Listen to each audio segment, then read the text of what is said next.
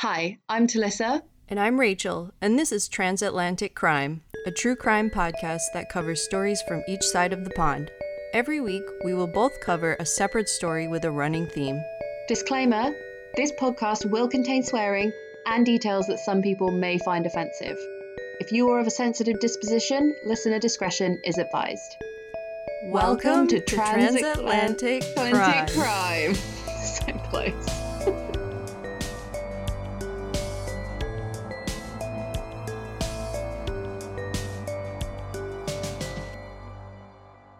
Hello. Hi. Hi, Talissa. Welcome to episode 31. Well, welcome to you. I think I may have told you this, but if I told it on the podcast before, then stop me. But I remember I once I started a job and like the CEO of the company like shook my hand and said, Welcome. And I went, Welcome. he was like he was like, I already work here. I was like, you know what? The classy thing to do would have been to ignore it. I wanted to die. I've definitely been there before. Yeah. You say, like, nice to meet you, and then they say, nice to meet you, and then you're like, nice to meet you too. I've also had it where I said to my cousin, and I think she was drunk, I was like, happy birthday. She was like, happy birthday. I was like, no, it's your birthday. I just like ignored it though, which is what you should do. Don't make people feel bad. I always think it's funny when I worked at the police uniforms shop, the police used to call in all the time to see if their orders were ready or whatever. And there was this one Yeah. guy, he was like head of department, like super tough guy. And he called one of the salespeople and he was like in a hurry. And you could tell that he was in a hurry and he wasn't really paying attention. But he went, Love you, bye, That's so good. to the salesperson. And then she just came out and told everyone, okay, love you, bye. Yeah, love you, bye, like from the toughest police officer. You love me. yeah. Yeah, me and my dad kind of do that for a joke. We're like, okay, love you, bye. Like, as fast as you can. yeah. So I actually saved a bit of news to Okay. tell you. Yes. So obviously we have patrons, Patreons, patrons, whatever you call them, Yes. Lovely, lovely. lovely people. And I wanted to become one for someone else. So, you know, I sent that really embarrassing message to Josh Hallmark from Oh, True yeah. Crime Bullshit. Yes. like I was drunk and I read it back and it didn't make any sense. well, like I became a Patreon, and um, when you become a Patreon, you, so you get like a private feed of podcasts that doesn't have the adverts on, which is Mm. worth it, like in itself, because Yeah. his podcast is so atmospheric and creepy Yes. that when you get like.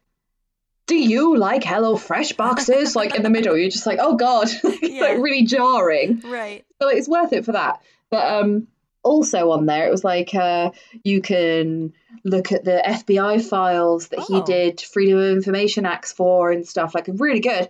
And then another one was you can you could speak to Josh directly. I was like, I won't be doing that again. Been there, done that. Uh, it didn't go well the first time. Let's not pass it again. Yeah. he has heard quite enough from me. Also, like, I've got no chill. I just turn into an absolute geek on Twitter because obviously his new series has come out. I was like, I don't know why I wrote I wrote this. I wrote, I love this podcast so much I could vomit. Why did I write that? and he just replied, "Thank you." like, what else are you supposed to reply to that too? Also, it's like I like you so much I shit myself. Well, thanks. like, what the fuck was I? Why? TMI. I just don't know what to say. Yeah. I just like him so much. I don't know what to say. Yeah. Have you ever met someone famous and you just were you cool or Okay, Talissa, here's my policy.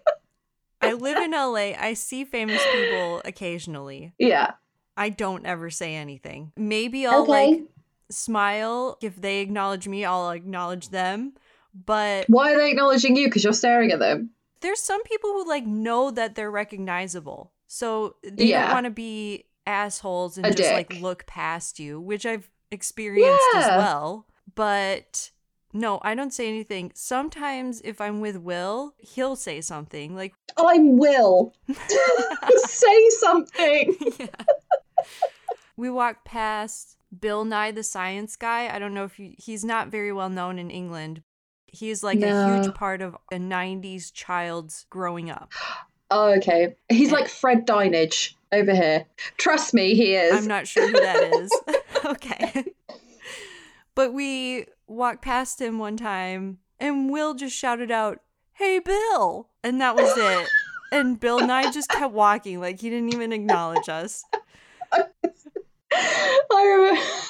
There's been other times where, like, we'll walk past someone and Will will go up to them and be like, I really like your work or whatever, and like shake their hand and then walk yeah. away, which is nice. But I'm just like, they don't care.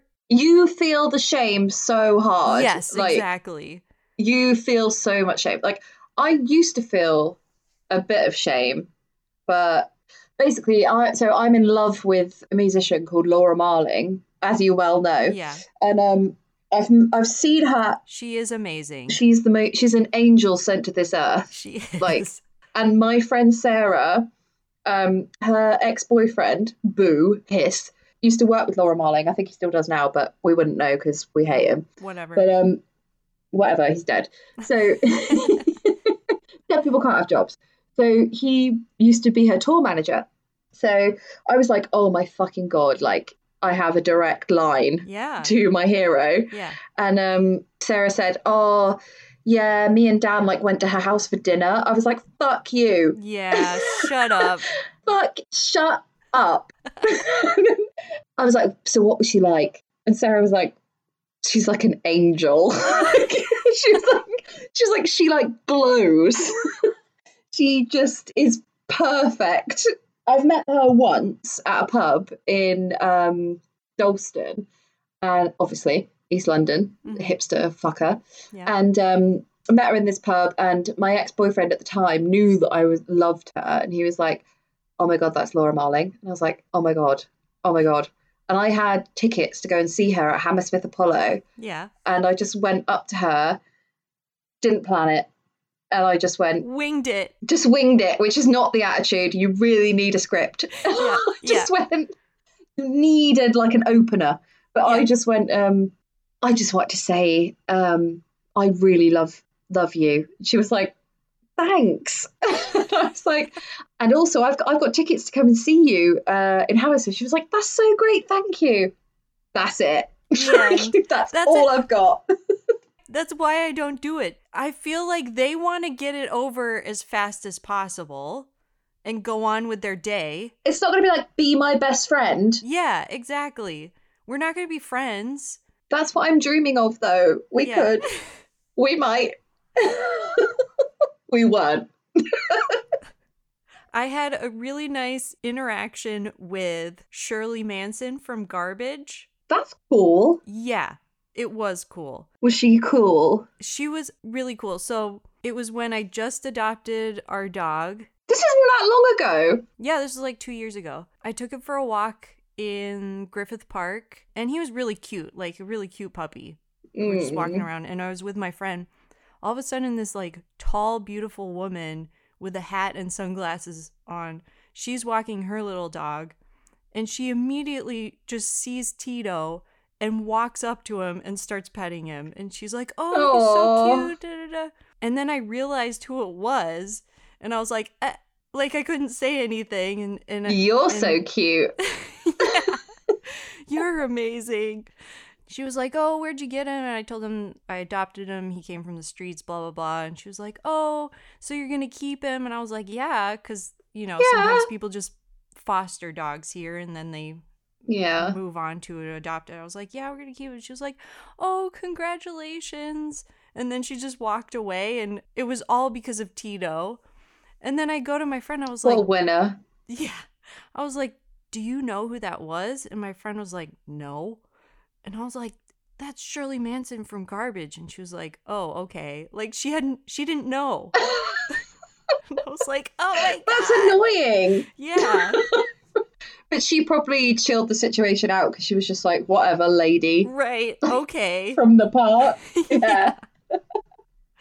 But that Yeah. was a really nice interaction. The dog That's was a buffer. That's why. Exactly. Thanks, Tito. The dog was a hardcore buffer. And she does have a cute little dog too, so What kind of dog has she got? it was like a scrappy little chihuahua mix. Oh, good boy. Yeah, look up her Instagram. She has tons of pictures of him. I definitely will.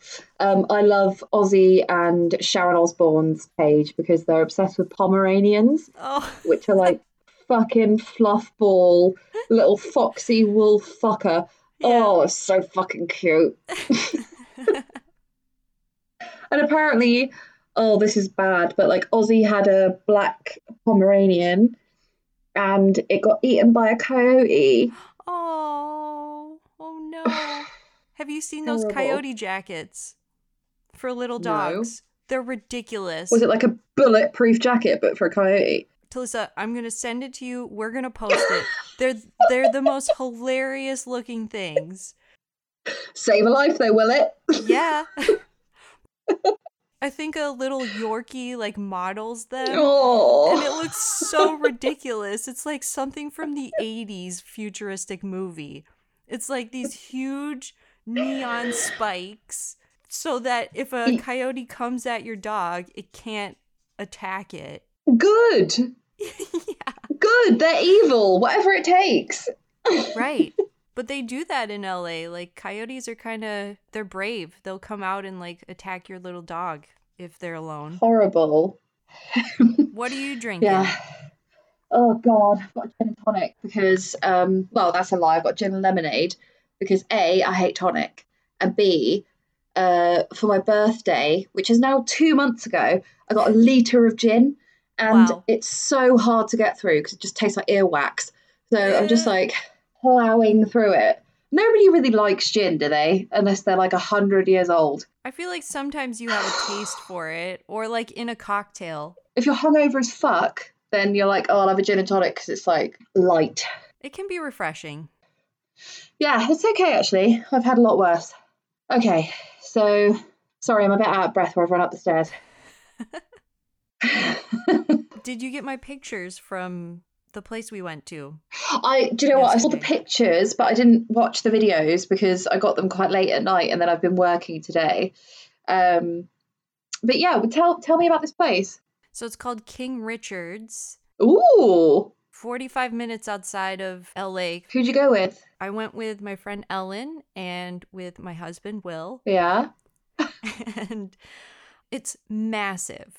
We didn't even cover the whole store. There was like two downstairs, one upstairs. It's such a cool place. That's the thing. In America, you just have space. You have so much stuff. yeah, it's a huge warehouse full of furniture, antique statues, old movie memorabilia. What was the old Coke machine that you showed me? Was it was that like a working Coke vending machine? Yeah, it was from like 1950. But it still worked. Yeah. Fucking hell, so cool. Yeah, when you come here, then we're definitely going to go. A hundred percent. There was old vintage clothes. There was just really weird machines. There was this this machine called a biorhythm, and we had no idea what it was. But you put in your birthday, and That's it a sex thing.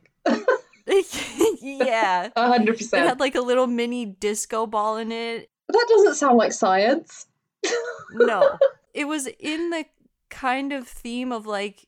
Uh, you know that movie Big where they put the coin in and it's like a fortune teller? I Yeah. what it's called. Yeah, yeah, I know what you mean. It kind of looked like that. That sounds cool. But yeah, super cool place. I love vintage stuff. And I always think that people have vintage things for like 40 years and then they get in my possession and then I fucking spill chili down it or Yeah. some shit and it's just fucking sweat stained and just lipstick and ruined. And I'm like, how did you survive this long? People like me shouldn't I have you. right. I am a destroyer. I can't have nice things. It's because our grandparents cared about their things a little bit more because they didn't know when the next time they were going to get something like that. I know I'm an ungrateful little bitch and I ruin everything. like we have so many things that are just throwaway. five bucks and they were made in China. yeah, it's true. We could just buy it again next week. That's true. And and also Sorry. I um yeah, sorry about that. I I do feel unbelievably guilty when I ru- when I ruin vintage things. Yeah. It hits me in a place that nothing else does. My friend Charlotte was like, I said like, oh, you know what? I just said that. I said I ruined vintage stuff. And she was like, that's because you need to dry clean it. And I was like, yeah, yeah, I know. Like, I don't think I have it. Well, not I don't think. I know I haven't dry cleaned anything in my adult life ever. Have you? Really? Okay, everyone else has, and I haven't. That's what that meant. I uh dry cleaned my wedding dress. That doesn't count. I ne- I'm probably never getting married because I'm never going to be a grown up. So that doesn't count. You cheated. it's really funny because I'm I've been like building myself up to go to the dry cleaners this past two weeks. What have you got to take? I have uh the, I don't know if this is You don't even have winter coats, do you, surely? I do. And that's one thing that I need to dry clean. Okay. But okay, so you know I worked that yoga clothing Yes, thing. yes. With the secret celebrities that you're not allowed to tell me about. Yeah. I got some really expensive like coats and jackets and Okay. they were free, but they were things that were returned. So somebody wore them and returned them. Yeah. So like they had a stain on them or whatever. I feel kind of gross wearing these, so I'm going to get them dry cleaned before I officially wear them. okay, you and me are worlds apart on that stance. I'll wear something I pulled out of a bin. no problem. You'll throw it in the wash first. No. No? no. I don't fucking care. Yeah, I'm fucking gross. I don't care about stuff like that. I will Okay. eat gone off food. I'll wear other people's stuff. I think it's because I stink. Like I'm quite a stinky person, so I'm just like my own stink can't be worse than yours. I understand that mentality though. Like, Are you learning about me? I am, and I'm I'm like turning down my volume now. I'm like, okay, bye, Talissa. Oh, the connection's going there. uh, uh, okay, okay. And, and, You, but, you, you. Um, no, I understand food. I'm on the same page as you because I didn't grow up with a lot of money, and we just ate food even when it was past the sell by date. yeah, who do you think you are? Like, what? You think you're fucking better than me? right. Because you eat a yogurt that's in date? Because you didn't get food poisoning? You know my crazy godfather that I told you about that got abducted by aliens. so he would often go to grocery stores and ask them for the food that was past their sell by date and he would bring it to like charities and stuff like that because it was still good he seems great. but he would bring a lot of it to us because we had a huge family Did he say you could only have it if you say you believe in aliens? no he rarely brought that up he was very religious so that's something that he would rarely bring up Okay. but anyways when there's sell by dates i ignore it if it doesn't have a smell if it doesn't look green If it doesn't stink and it doesn't, fine. if it doesn't burn you, then it's fine. yeah if it's not on fire and it's not brown, it's fine. and obviously my parents went thrift shopping they went to like goodwill and stuff like that to buy clothes for all of us because it's way cheaper Yeah. also it's better for the environment people so whatever Honestly, I look at my childhood and uh, my mom would go into like Peacocks, which is like um, a really cheap shop in England. yeah And Yeah. like, I don't know, is it like JC Penney's? What's like the equivalent in America? uh maybe yeah. Just like a it was just Yeah. really cheap and like kids Mhm. if they wanted to take the piss out of you at school would be like oh your clothes are from peacocks. That's what they would say. And so my Right. my mum would be like or like walmart or something. Yeah like oh you buy your clothes from i don't know q&s or whatever which is like another right. cheap clothes brand. But yeah and so when i was younger i used to be like oh my god mum no no please don't make me go in there. Like i used to be like it was the end of my world if she would make me go into that shop i'd be like do you know what's going to happen to me at school tomorrow Right. I had the same exact sp- experience. We used to go to this shop and it was a thrift store. So all like Oxfam, clothing. like- yeah. yeah Yeah. And that's where my mom would shop and she loved shopping and I hated it. I hated it. You're like- so and she's like, "Oh, do I you was li- so embarrassed to be there. Me too. You want to die, and they're like, "Oh, do you like this?" And you're Yeah. like, "No, I don't. Let's go." Yeah. Fine, fine. I don't want to try it on. Let's just get in and go. This looks like a outfit. Don't put it near me. Yeah, like you're gonna catch fucking fleas from the. right. Yeah, and now I'm like this. Oh my god, let's go in that charity shop. Oh yeah. Oh my god, let's a dig. thousand percent. Let's dig through the pound bin. Like it gives me life. Digging through that shit. I judge people for buying brand new T-shirts. Yeah, you could get that for cheaper. yeah, like when I came to LA, a girl in the toilets when we were at Ace Hotel went, I really like your dress. And I was like, oh, thanks. It was like 10 quid. And she was like, ew. Yeah. Back away from me. That's something that you do in the Midwest as well. I talk about this with my friends from Minnesota who are in LA. It's like not a thing to do in LA to say like, "Oh, I got this for a deal. My clothes were cheap. right. Don't do that in LA. They'll, That's- they'll look at you like you just threw a puppy in the river. I know.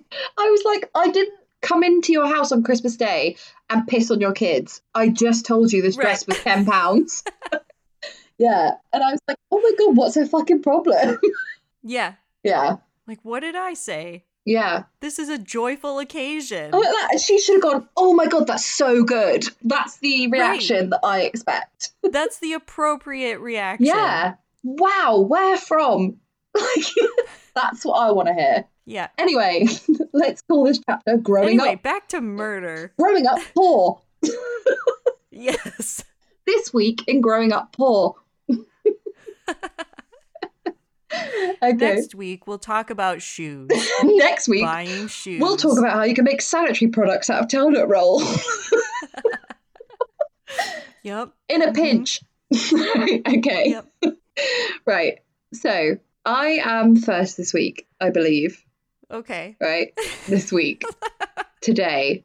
The same day. Just moving on. Moving on. Straight into straight- straight into murder. Straight up moving on. Okay, so Yeah. our theme this week is Yeah. murders that change laws. Ooh. or crimes that change laws. So Yes. I got this story from a really good BBC program that was called um, it was called Crimes That Change Laws. And so Mm-hmm. that's basically where I got this theme from. And uh, okay. it like England has such an old judicial system that changing a law is very difficult. Yeah. We ha- we feel like we've been doing it right for 800 years and nobody needs to come in and change it apart from like the trial by combat thing that we've covered before. Right. Um, obviously that got changed because it's just stupid, but everything else Yeah. has pretty much been working for the 800 years that it's been around. So, The men in wigs were right. they were right. Those stuffy old fuckers with hammers and wigs. Um, they were. Okay, so this is the murder of Julie Hogg. You probably Okay. you probably haven't heard of it, but I would go out on a limb and say this is probably the biggest change to English law that's ever been made. Wow. And maybe you can educate me on the American side of things because there's like a film named after this law. okay. So, in 1989, in the town of Billingham, which is in the northeast of England, it's in County Durham. It was a really small town and everyone knew everyone. Julie Hogg was married to a man named Andrew, and when she was 22, they broke up, and she decided that she was just going to live on her own with her three year old son called Kevin. So, to make ends meet, Julie delivered pizzas from a local restaurant and she would leave Kevin with her mum Anne to babysit. So on the 16th of November 1989, Anne was babysitting Kevin and she didn't hear from Julie. And then her and Kevin just like fell asleep on the sofa. And then she woke up at 7 a.m. the next day and she decided to drive to Julie's house to drop Kevin off. Now, like, keep in mind, this is 1989, so there's no mobiles. hmm Almost exactly 31 years ago as well. Yeah, yeah. And so if you call a house phone, like and someone doesn't answer, you're like, they could be in the shower, the phone could be off the hook. This is, Right. I feel like They this, fell asleep. yeah, like this is hard to explain to people who have mobiles and have never lived with just a landline. But when you've lived with just a landline, there's a various number of reasons why someone will not come to the phone. I kind of miss those days too. Yeah, I know what you be like, mean. okay, I'm gonna be home at seven. Call me at seven. Now it's just like a free for all. Yeah, it really is. And it's like, if you aren't answering your phone in five minutes, you hate me. It's like, do I? or am I just taking a shit? or do I just want to shit in peace? Exactly. Lately, I've been really bad at texting people back. I just feel really phoned out. Like I don't want to Yeah. look at my phone a lot. I totally get it. And I keep having to remind myself of the fact that I'm very like, I'm an answer quickly type of person. And I'm like, yeah. not everyone is like that. And you can't Right. take things from like your perspective. From my perspective, I'd be like, oh, well, if that were me, I would answer the phone immediately because I want to talk to them. And it's like, well, they're not you, are they? They're someone else. Yeah. They've got a whole different Right. perspective on life. They've got different situation going on. You don't need to hold them to Who your standard. has been? Exactly. It's nothing personal. Yeah. But in this day and age, in 1989, there's no such thing as get to the phone. It's like if you walk past a phone and it's ringing, you might pick it up. so she woke up at 7 a.m. the next day and she drove to Julie's house to drop Kevin off. And all the curtains were closed and the door was locked. So she asked Kevin to climb in through a window and come and open the front door for her, which, Oh no. again, classic 80s thing to do. like, I did that when I was a kid. You're small enough to get through that window. that is an 80s oh my gosh, attitude. that was one of the worst experiences. like my parents like shoving me through a window that I barely fit through. I've got a really, honestly, I've got a really bad um, fear of confined spaces, and I think it might be due to something like this. Oh, probably. yeah. Um. So anyway, so Kevin went in and he opened the door, and I'm gonna appease your fears. In that time, he didn't find anything absolutely horrible. So Okay. I know what. I know what you're thinking. Stumble onto your mother's corpse. No, he didn't. Yeah. He didn't find anything. So Okay. she wasn't in the house and they tried to find her at a friend's house and they couldn't locate her anywhere so she was reported missing two days later and this is because the police were like she's a grown woman Yeah. so it was kind of those days where it was like you need to wait a while and just wait it Right, out and see if 24 hours. yeah and just see if she calls you or whatever um so Mhm. Police found out that she was driven home from work by a colleague, and then he wasn't heard from since. Uh, sorry, and then she wasn't heard from since. So on the on the twentieth of November, which is four days since she was last seen, forensic forensics went into the house, and they didn't find any evidence of foul play. So they suggested that she had just left and started a new life in London, where she had connections. However, Okay. um, Julie's mum saw her makeup bag on the windowsill and said there was no way that she had left without that makeup bag because she wouldn't even go to the corner shop without her makeup on. And Mm. like I can really relate to this because a whole makeup bag is expensive. You're not just going to buy a new whole makeup bag of makeup. And especially if you're going to London, Yeah. you're going to have your face on for London. You are. It's a big city. It's like you said. I think maybe in episode five or something. You said like women don't leave the house without their purse. Right. They don't. Like Yeah. you take your fucking handbag. Your life is in that handbag. Yeah. So. Yeah. Exactly. five days later, the search was called off. Um, she had recently broken up with her husband, Kevin's father, so police suggested that she was upset and just took off. Weeks went. I really don't like the police in this story. They cannot be fucked. no. They're just like, what do you want me to do? But I kind of think that police's first port of call now is a mobile phone. And hmm in the days without mobile phones, I don't know where the fuck you were. What did you have? Like honestly, like I don't know where people were. I remember, I don't know. For example, like my br- like you'd have to ring round. You would have to go. Where are they? Okay, there might be at Debbie's house, or there might be at Dave's house. Like, let's give Dave Right. a ring, and then if Dave thinks Yeah. that maybe they were at Donna's house, then let's give Donna a ring and go. When was the last time you saw them? Like, it is a game of telephone yeah. so I kind of I kind of know where they're coming from, but also her mum is like she would not leave her makeup and she would not leave her child. Yeah, that's what I'm saying. Is that, like if if a mom is coming to you saying, "This is my daughter, and I know who she yeah, is," Yeah, I know her. She wouldn't just fuck off. You would listen to that. Yeah, you you'd hope you so. should. Yeah, you'd hope so. Right. So um, weeks went by and nothing more was heard. But the papers published a story on Julie's birthday because her mum was quite in with the people that made the paper. So they Oh, got that's good. yeah, definitely. And they got a really good story out saying that it was like really emotive. It basically said that no relatives would be calling Anne on Julie's birthday so that the, they would keep the phone lines clear in case Julie rang her. So that was like really heart wrenching. Yeah. Three months after she disappeared, the family decided that Kevin should live in his old house with his dad. So his dad came back in, into the picture and they said that there was an awful smell in the house. So they put bleach Oh no. yeah, this is not cool. So they put bleach down the toilet, but nothing worked. And so Anne went round to see if she could help clean and get rid of it because it was just like a dad and his son. And she was like, right, I'm going to take charge of this and just get on with it. Yeah. So she went around there and um, she used to work as a surgeon's assistant. So she could smell something and it was coming from the bathroom. And she recognized the smell. she's like, that sounds familiar. Yeah, so she recognized the smell as body decomposition. So she was basically fucking dreading what she was going to find. And she leant Yeah. she leant over the bath to try and smell the wall and see if she could find out where the smell was coming from. And her knees knocked against the bath panel, and then the smell became worse.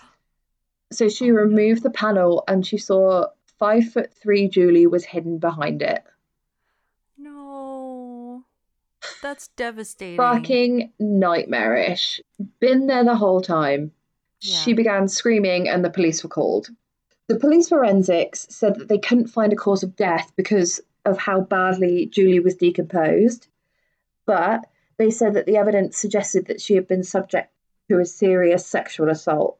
Man. I've looked into this because I'm quite interested in forensics. And basically, if you're decomposed, the parts of your body that have trauma will be more decomposed than the parts that haven't. Oh, interesting. Yeah, so that's how they know that you've been sexually assaulted because hmm your vagina and anus area will be more decomposed because of the damage that happened before you died. Right. It's like an open wound and it's quicker to, to decompose. So that's yeah, absolutely it's horrid. bruised. Yeah. So that's fucking horrible, but it's good that they can still see that even after a while. You know, they still get clues basically. So the police began looking into Julie's private life to identify any men that she had been in contact with.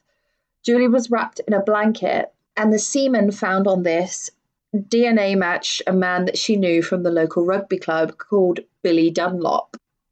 So he lived just two streets away from Julie. They searched his house and they found Julie's keys hidden under the floorboards. They were 100% sure that they would get a conviction. So he was arrested on the 13th of February 1990 and he maintained his innocence. And then he was charged with murder on the 16th of February, three days later. So Okay. on the 7th of May 1991, Billy stood trial for the murder in Newcastle Crown Court, and it was put forward by the prosecution that he'd gone to Julie's house that night expecting sex. The defence implied that Julie was promiscuous and that's why her marriage broke down. So Whatever. they basically went on the like, you're a slut defence. Um, Oh man. It's really fucking. So it's your fault. fucking cheap and gross. Yeah. Uh, Billy suggested that one of the other men that Julie was having sex with from the rugby club could have murdered her. Yeah, but you live two streets away. Yeah. So this led to newspaper headlines such as Julie trial told of three in a bed sex. So What? she got like ripped apart in the papers. Oh. Um, during the trial, it was told that the keys that had been found were under a brick and wrapped in a blanket under the floorboards in a wardrobe in Billy's house. In his house. Yeah. So Clearly. where'd you get those from? Yeah. Why are you hiding them? Right. Why are they all wrapped up and hidden in a wardrobe? Why do you need to hide them in a brick? yeah, so they they basically said that he he had her keys and then he hid them so that he could then go back and hide her body once he'd kind of sobered up or whatever. Okay. And the defense implied that the police had planted the evidence. The jury retired 48 hours but could not come to a conclusion. So a mistrial was announced and a new trial was No. scheduled. Yep. New trial was scheduled for the 3rd of October 1991. He must have had good lawyers. Yeah, and This is very obviously he did it. also I think you underestimate the power in the 80s of calling someone a slag. Like Yeah, that's true. they just was like they were just like she was fucking up for it. Like she was shagging loads of people. Whatever she did, she had it coming because she would open her legs. That's the Whatever. attitude in the 90s. Gross. It is gross and not fair at all. So No. a, no. a new jury heard the evidence at the next trial, and the length of time that Julie was undiscovered meant that the prosecution couldn't define a cause of death. So they couldn't say that she was strangled, or well, I suppose Mhm. they could have, they could have said blunt force trauma, but it's kind of like goes without saying that she was strangled, but um, they can't define that because she was um, really decomposed. So Right. the defense jumped um, on this and asserted that it was a sex act gone wrong. So he basically used the rough sex defense and said Okay, that but whether it was or wasn't, you still hid the he body, still hid her under the tub and fucked off, and then didn't say anything. right. So whether you did it was sex gone wrong or whatever, you still did this and she's dead. My main thing with sex gone wrong is so call an ambulance. There might be a chance you could revive them. Right. Yeah. If it genuinely is sex gone wrong, then why are you hiding what happened? Exactly. But yeah, so and it, and it's not like this Billy guy was married or do you know what I mean? He was like a free agent. He just had sex with a woman that he knew. he was the one being a slut. Yeah, slutty Billy. Um, Yeah. so 13 days later, the second jury retri- retired to consider a verdict. And they were called back in after five hours, and they were told if they couldn't come to a verdict, then Billy would be acquitted. Like, Wait, how like in England, how long do you have? Like if a jury can't come to a conclusion in America, it could be days. It could be weeks. it could be days in England as well. So I don't understand why. Right. Why were they coerced into yeah, they were. making a decision there and then? You're completely right. They were coerced.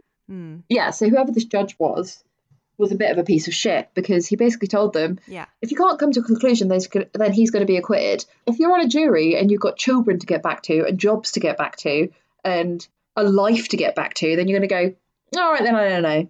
Like, fuck it, acquit him. Right. So, Yeah. anyway, after 20 months of trials, this is what happened. He did get acquitted. Uh, sorry, he, yeah, acquitted? He was acquitted? Yeah. He was acquitted. he was acquitted. Yeah. Um, the public, however, of the town didn't believe that.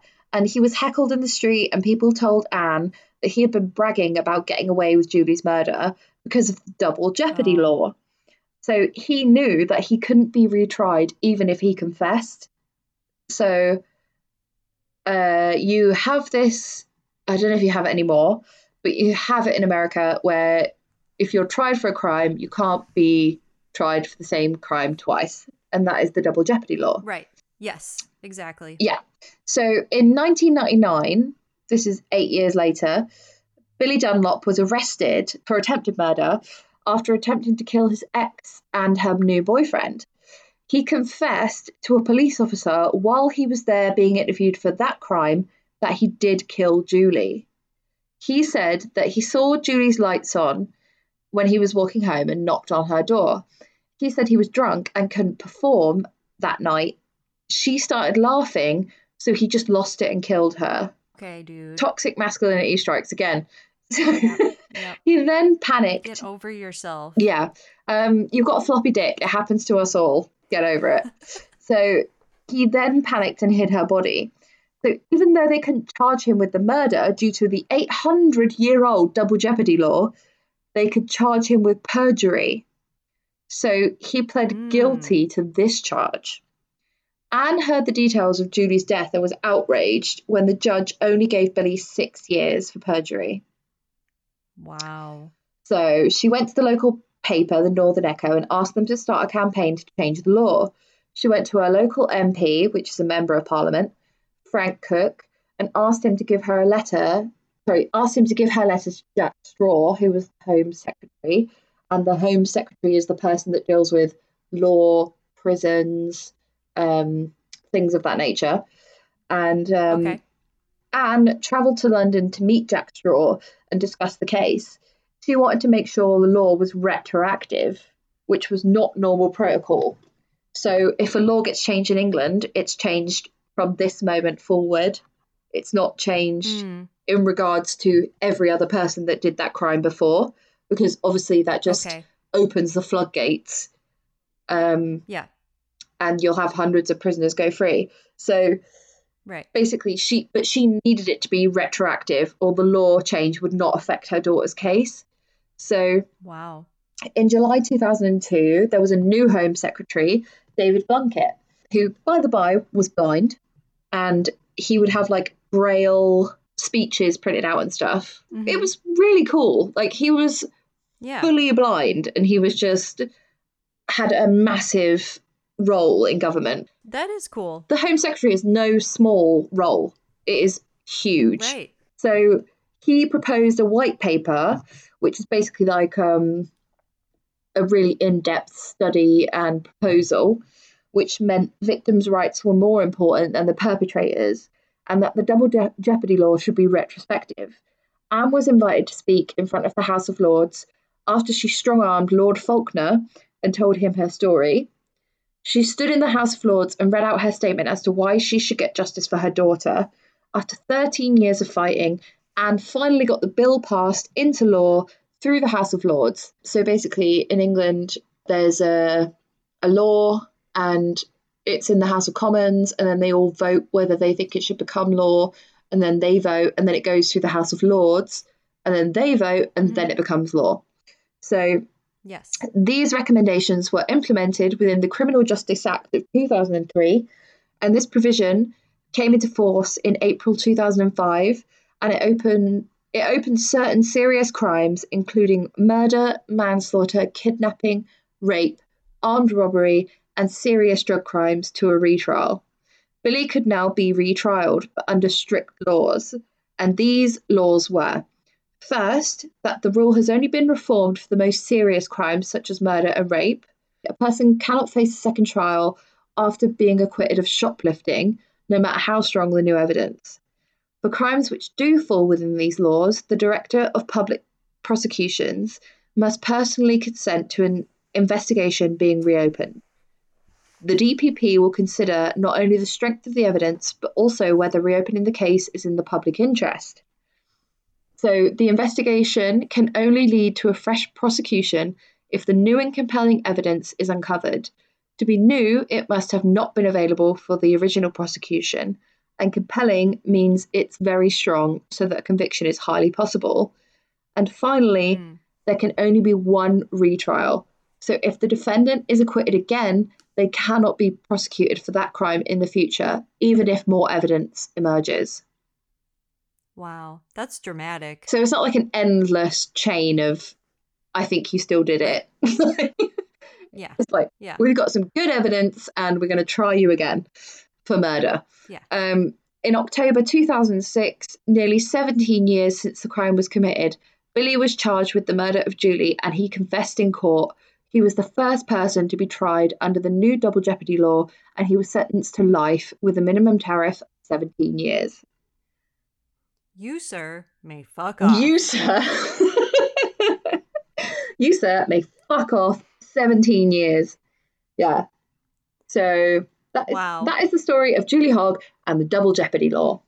I'm glad that he got put away, and what a dick. And It's fucking outrageous. that you can go to a Yes. policeman. Oh, by the way, you know that crime that I said I didn't do? Well, I did do it. Ha ha ha. Yeah. Like, of course you should and go to prison. everyone. You fuckface. yeah, it's. I mean, I can't like. Everyone was like, "Oh, you know, this woman. She was from.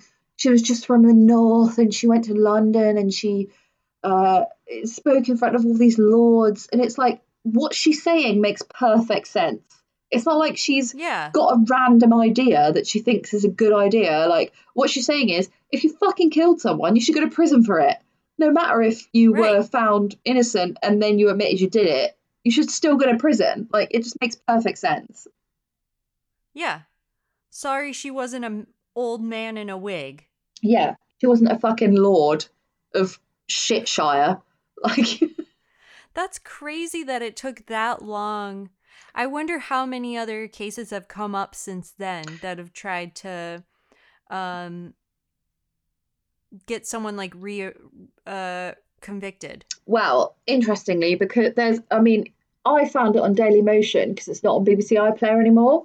But um, yeah, they have all the there's the there's like a three part series that's like laws that change, like crimes that change British law. One of them was like um, something about DNA, and one of them was double jeopardy, and one of them was I can't remember. But yeah, they basically at the end of it they had a list of all the crimes that got retried because of double jeopardy, and there were loads. Wow. Yeah, there was like Yeah. five or six high profile ones. Well, that's good. I'm glad. That was a really good story. Thanks, mate. Good job. Thanks, pal. Yeah. Have you seen the film Double Jeopardy? I believe so a long time ago. I think it's a good movie. Uh, do you know what? It's it's kind of cheesy because like Yes, it is. obviously it's based around this weird fucking loophole law.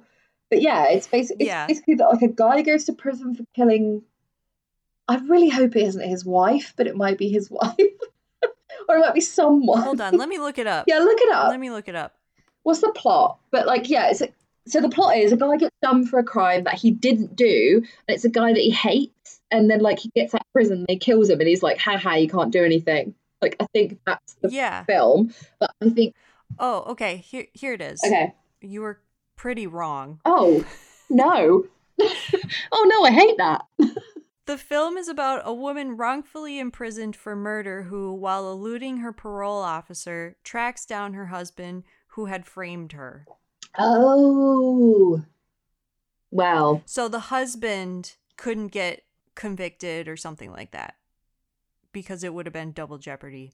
I don't know. That's the story. well, I suspect that double jeopardy is like still the case in some states, but not the case in others because America, you like to do whatever you want, depending on what state you live in, which is well, mad. some states are bigger than the whole country of England. I know, so- but come on, there's strength in unity. yeah. Like, there's strength in unity when it comes to I agree. um when it comes to big things. That's why we have federal laws Yeah, and then state laws. that's true. And I guess like it kind of does give you a choice. Like if you really like guns, go live in Texas. Yeah, or if you want to smoke weed, If you love weed, live in California. Yeah, it, it gives you choice. Like I'll give you that. if you really like marrying loads of people, live in Utah.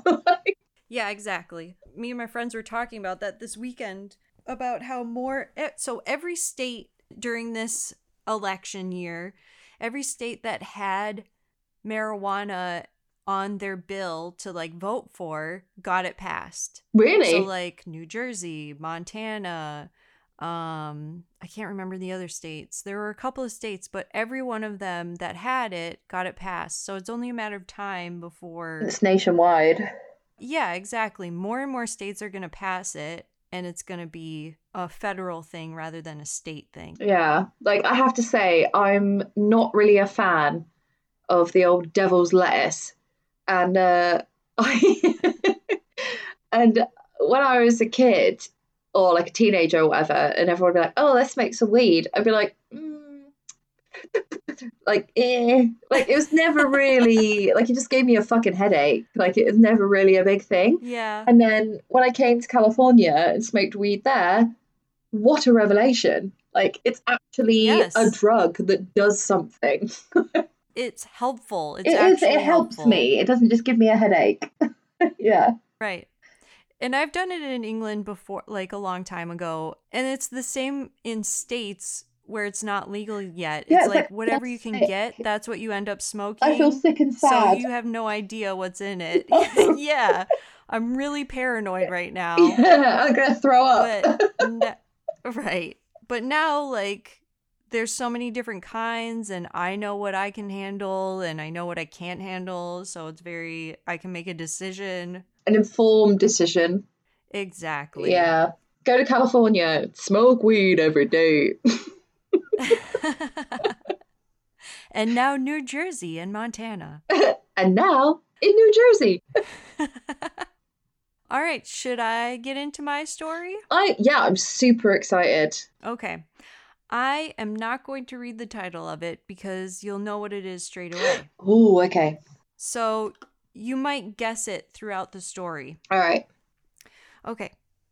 On March 2nd, 1963, an 18 year old woman from Phoenix, Arizona, came to the police to report that she had been abducted and raped in the desert. Her brother was witness to the kidnapping and was able to identify the partial license plate and the make of the car that the 18 year old was taken in. When the police ran the plates, they were matched with a man named Ernesto Miranda. So, some history on Ernesto. Mm-hmm. At the time of the alleged kidnap and rape, Ernesto was already notorious in the area for being a peeping Tom. He was born in 1940 in Mesa, Arizona, to a Mexican immigrant father.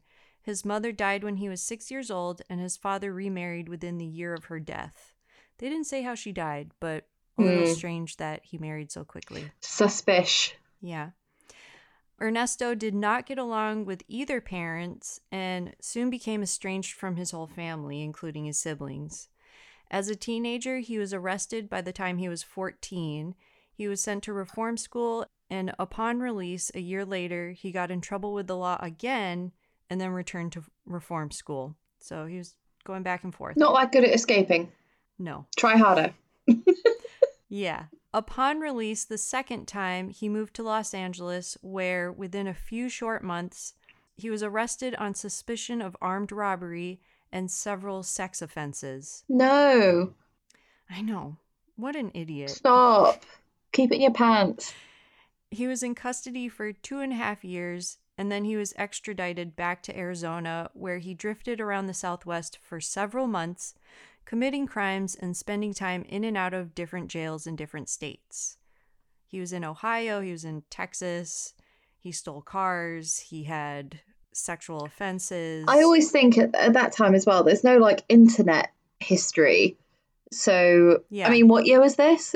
It was the 60s, Yeah. the So early 60s. you're writing shit down on paper, state to state. No one's fucking Yeah. looking at anything. Like, you're a new person. Well, that's, that's exactly how Ted Bundy got away with it. Remember, he like, Yeah. escaped and then went to Florida. just crossed state stole lines. Some guy's ID. yeah. Exactly. They had no idea. It is a playground for criminals. America. Right. You could completely take advantage of it. And people do. Yeah. Yeah. By 1963, the year of the incident, 22 year old Ernesto had found work back in Phoenix, Arizona, where he was living with a single mother and her children. So that was his new girlfriend. Preying on the vulnerable. But I was reading a lot about this guy, Ernesto, and there's a lot of different accounts about him, and some of them are very different from each other. Okay. So I should mention that in some ways he was written about where he was always trying to be a good he was trying to like not get in trouble with the law and he was always but he always like fell back into it Okay. and so when he was living with this woman and her children he was trying to support them and he was you know he was Being a a good, good guy, worker yeah. yeah trying to So, what do you think is true? um i'll read the rest of it and then Maybe we can all decide. Yeah. I think the end of it will be pretty clear. okay. But I just think the fact that he was kind of uh, everywhere he went, it was like he was a peeping Tom. I feel like that's something that you could very easily stop yourself from doing. Yeah, I mean, red flag, Ville, Yeah. USA. Right. yeah. Stop looking through people's fucking windows. Right. Yeah, Just go home. yeah. Have a have a tug. So one again, go So privacy of your many own home. problems are solved in the privacy of your own home with a bit of Vaseline and a bit of self belief. Just keep it to yourself. yes. Yes. So once police had matched Ernesto with the plates, they caught up with him 10 days after the uh, report of the incident. He went with police voluntarily, where he participated in a lineup. The victim could not identify any of the lineup men. At this time, Ernesto was, according to police, a person of interest and not the main suspect or formally in custody. However, when he asked police how he did in the lineup, they told him that he was implicated in the crime. They were just like, oh, you didn't do very well. Yeah. Why are you asking? I'm sure no one else asked. Yeah. You must have been the only guy. well, by that point, he's dealt with the law for the past 10 years or so. So he's probably like, how'd it go? You know? and you expect them to tell you the truth? Right. Yeah. They then took him into the interrogation room and they interrogated him for the next two hours. And what happened during that time has been disputed, but according to police, he confessed to the crime. He was without a lawyer and he had not been read his rights. He was then taken into the room where the victim was, where he said, That's the girl. And then the victim identified him through voice recognition. No. So she couldn't identify his face, but through his voice. Don't put him near her. Yeah. There were quite a few articles that I read about the police, the Phoenix Police Department, that were not Positive. written in a good light about them.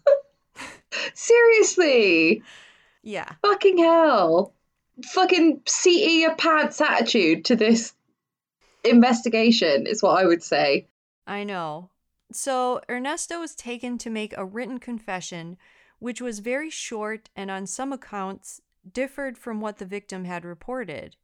At the top of his confession was printed in type, so he didn't write this. It was just a piece of paper with this written at the top. So somebody typed it with a typewriter or somebody wrote it for him.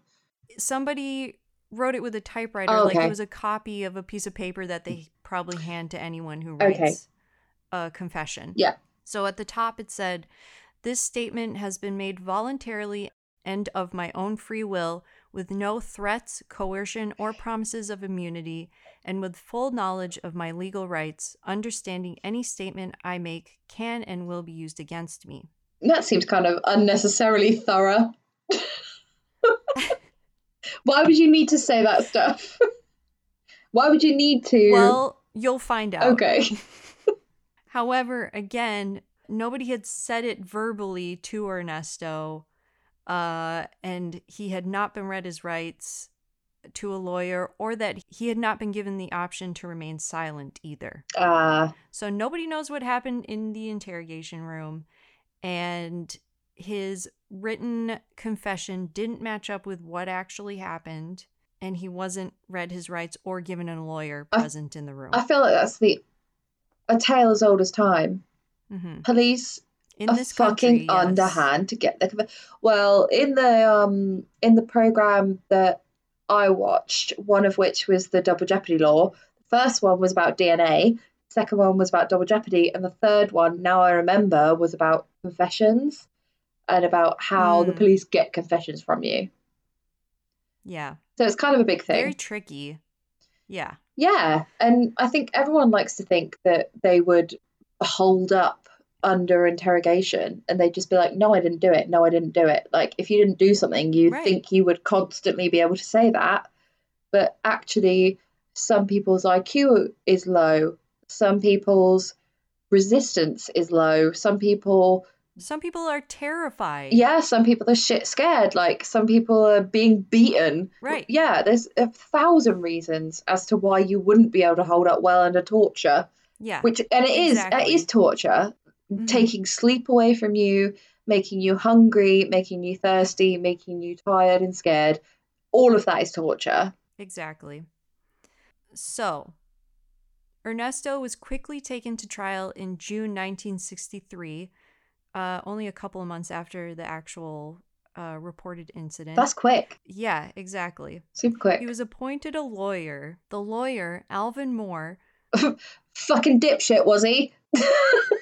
he was 73 years old and was paid a grand total of $100 to represent Ernesto. Over what amount of time? the whole time?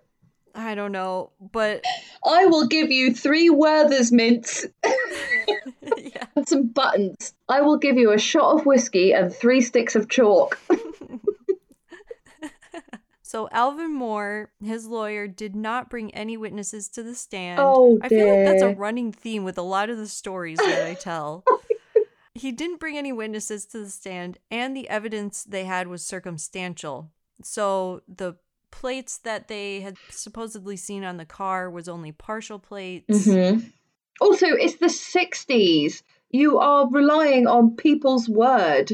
Yes. The evidence they had was circumstantial. The victim, however, had taken a stand and gave her testimony, which proved to be very powerful to the jury. She was very quiet and affected by what had happened. Okay. So obviously, the jury were very uh, affected by her testimony. hmm Ernesto was convicted solely on his confession, his written confession, and although his lawyer argued that the confession was coerced and not voluntary, so it should be excluded, the judge overruled it, and the jury, after five hours, gave Ernesto a unanimous guilty verdict.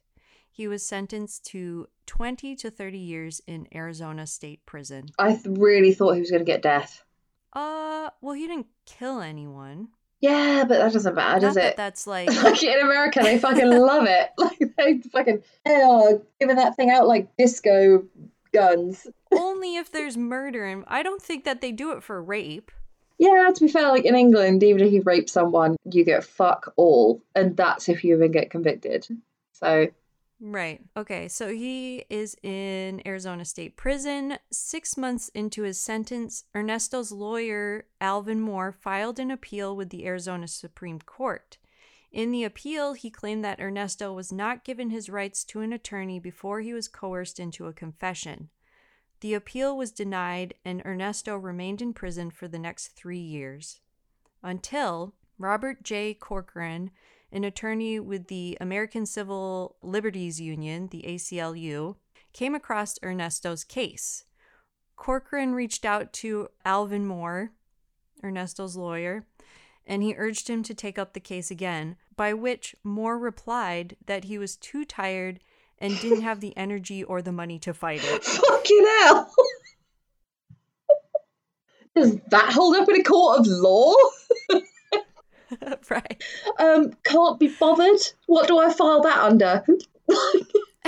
fucking hell.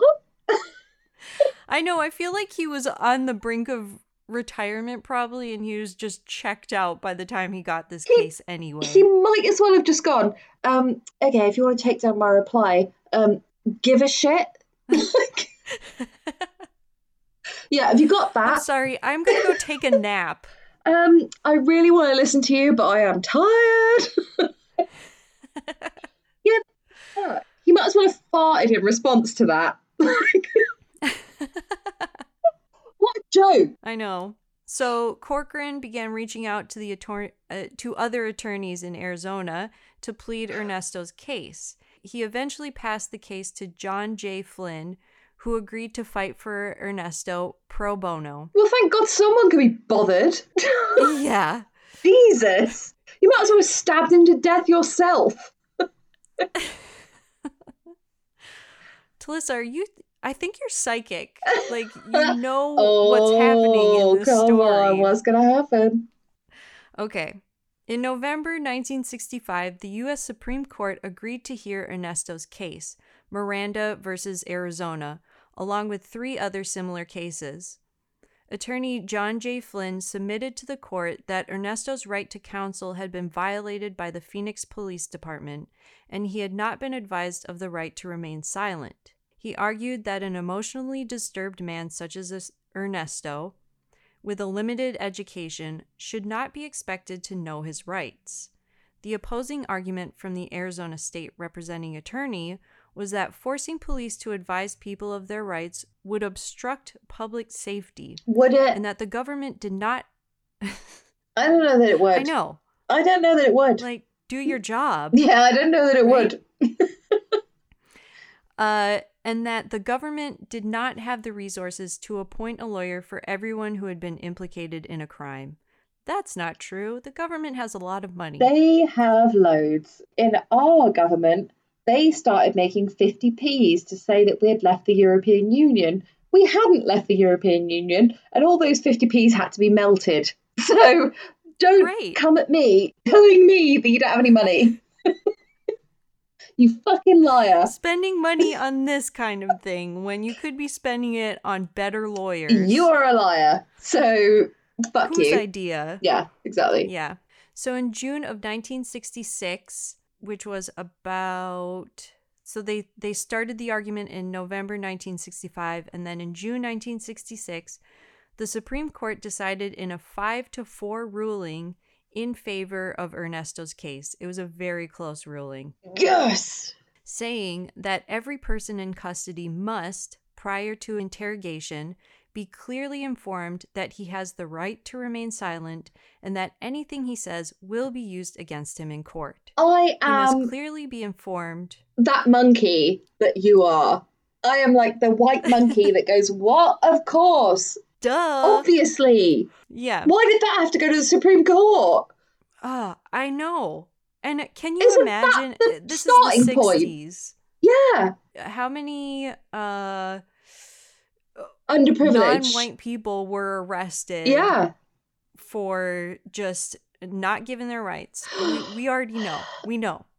Also, can I just say, if I'm ever arrested, no comment to every fucking question. What's your name? No comment. And that will remain my party line because people are like, Yeah. oh, you know, if you just tell the truth. No, no, no, no, no. Police, no comment. I don't even need a lawyer Right. because you're getting me a brief from the government that will go to me. I tell you what, just say nothing. hmm I could be a lawyer. You go in there and you say, say nothing. That is their job. Like, what stupid idiot talks to the police?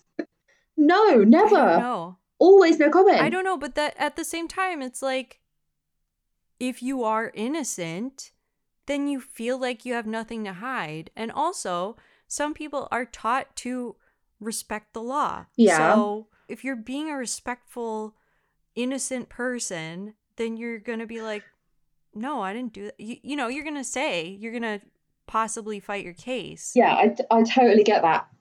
And if you're the person that's been murdered's best friend and you're a woman, or your mum has been murdered and you're their daughter, then you can talk. But if you're anyone else, it's pretty much no comment. Right. The police Right. wouldn't be talking to you in an interview room if you weren't a suspect of some sort. If you aren't a Yeah. suspect, they'll be talking to you in your house or in the bit of the police station that looks like a living room or in your house. Yeah. Everything else, if you're in a fucking room with uh, two police officers and a tape recorder, you're fucked. Say nothing. Yeah. And don't take a polygraph test. Never. Yeah. Okay, let's get back to the story. Sorry. There's a little bit more. Sorry. it's okay. Uh, anything he says will be used against him in court. He must clearly be informed that he has the right to consult with a lawyer and to have the lawyer with him during interrogation, and that if he is indignant, a lawyer will be appointed to represent him. I don't know if I wrote that right, but if a person doesn't have money, then a lawyer will be appointed to them. Yeah. Police departments around the country were informed that they must give the Miranda warning to every criminal criminal suspect in police custody. Police officers everywhere were given the card that read, "You have the right to remain silent. Mm. Anything you can say will be used against you in the court. You have the right to talk to a lawyer for advice before we ask you any questions. You have the right to have a lawyer with you during questioning.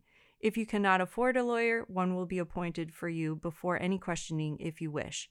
If you decide to answer questions now without a lawyer present, you have the right to stop answering at any time.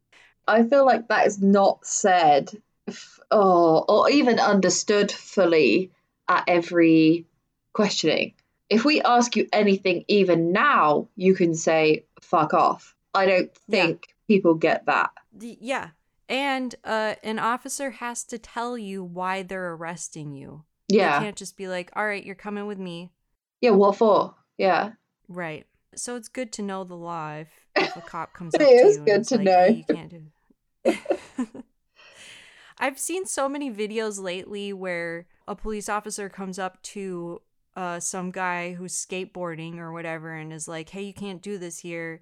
And then the skateboarder is like, where does the law say that?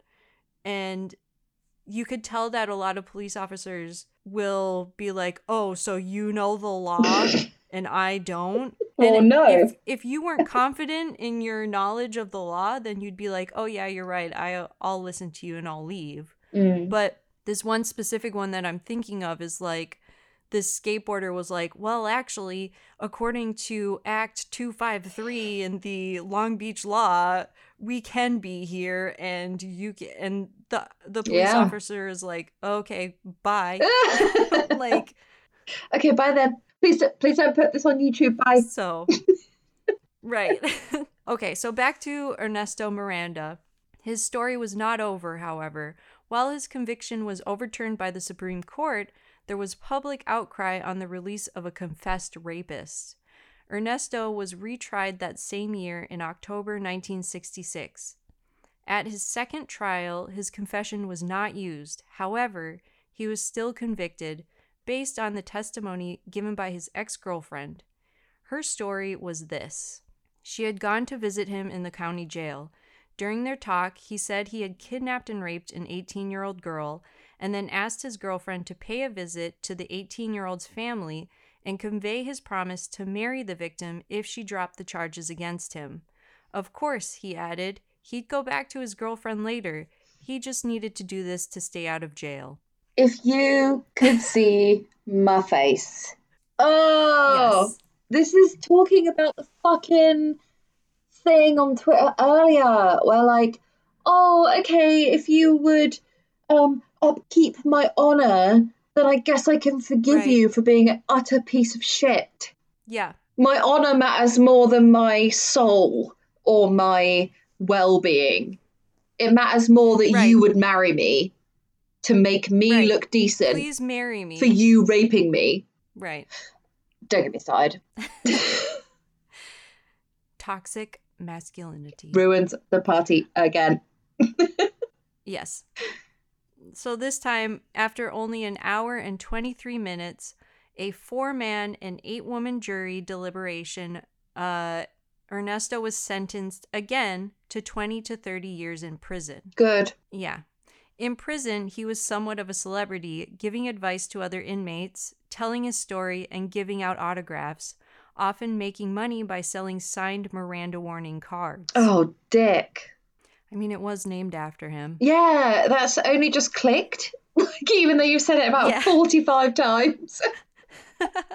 what? Oh, oh, that's a Miranda right. Oh, yeah, no, I just got it Yeah. now. It took a while. Yeah, it took a while. So he remained in jail until he was paroled in 1972, where he shortly thereafter violated his parole with possession of a gun Of and was sent back to prison. Of course. Upon release a year later, Ernesto Miranda spent most of his time in cheap motels and bars in the Phoenix area. One night, after an intense poker game in the La La Amapola bar in Phoenix, I don't know if I said that right. I'm sure you did. He was in a bar playing poker. Yeah. Uh, Ernesto was stabbed to death at the age of 34 in the bar toilet. Oh dear. The stabbing suspect was read his Miranda Oh, rights upon his arrest, but was later released when he absconded to Mexico and Ernesto's murder case was closed. And that is the story of Ernesto Miranda and the introduction of the Miranda rights. that is crazy. That's the guy that they mean.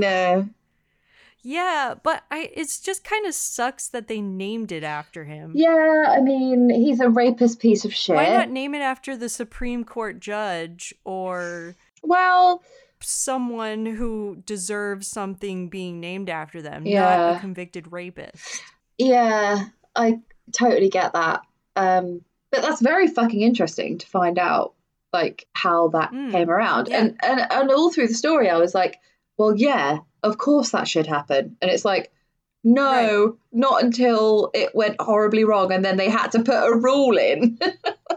Exactly. Yeah, the, and, Yes. and that's like people are like, oh my god, health and safety has gone mad. Well, no, actually, because someone got the face ripped off because no one bothered to put something in place so that it didn't. So like, it was all okay until Right. it wasn't okay, and then we had to do the thing to Yeah. make everything okay. Yeah, it's the same. I saw the same kind of thing, but it was like, oh, everyone's too politically correct now. And it's like, no, what was happening before was wrong. What you were saying before was wrong. it was really horrible. So maybe now you're just being called out for saying shitty things. Yeah, maybe you're just being called out on shit and you don't like that because Yeah. it means you have to think Right. before you open your big fucking pie hole. You have to think about your morals. Yeah. Um yeah, that was great. And it's like Yeah. never once occurred to me. And as a true crime fan, I hear the term Miranda rights nearly every day. So I really should know what that is.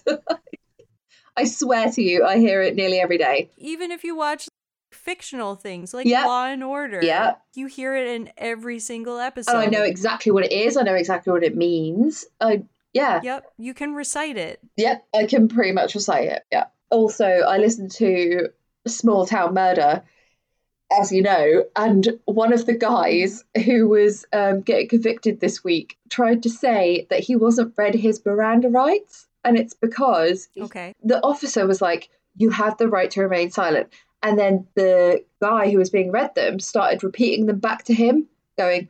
But anything you use may be used in a blah blah blah. And the guy was like, "Yeah, yeah, Oh that's my what I was going to say. And then, and then he was like, so he didn't technically read me my Miranda rights. And the judge was like, you knew them so well from being in prison that you could repeat them without even being told them first. So, no, that does You not even count. need them. yeah, does not count Right. as you not being Miranda rights.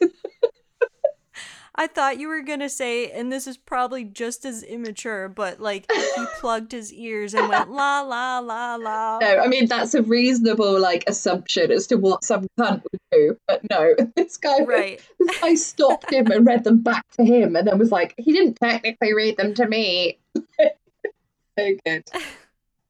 What Yeah. an idiot. If you don't listen to Small Town Murder, then fucking do so. It is great. It's great. Yeah, it's so funny. My friend Jenny was like, it's a bit like bro, like it's a bit like bro humor. But um yeah. they've they've actually said that they have a massive lesbian following, which I am so into. and I totally get why. They set up the fact that they are kind of bros when they're like, we are assholes, but we're not scumbags. Yeah. And I like that. Yeah.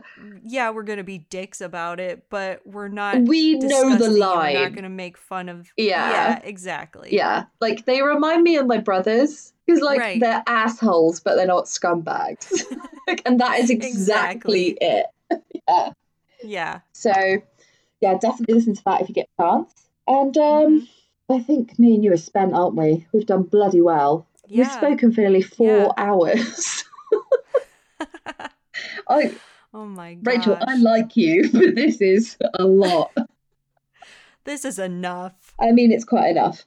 Um, but yeah, mate. So because we've recorded two in one day, if we've missed mentioning any major news in our podcast, anything that's relevant in the next couple And you're thinking, why the fuck aren't they covering that? Oh God, I know what I have to mention.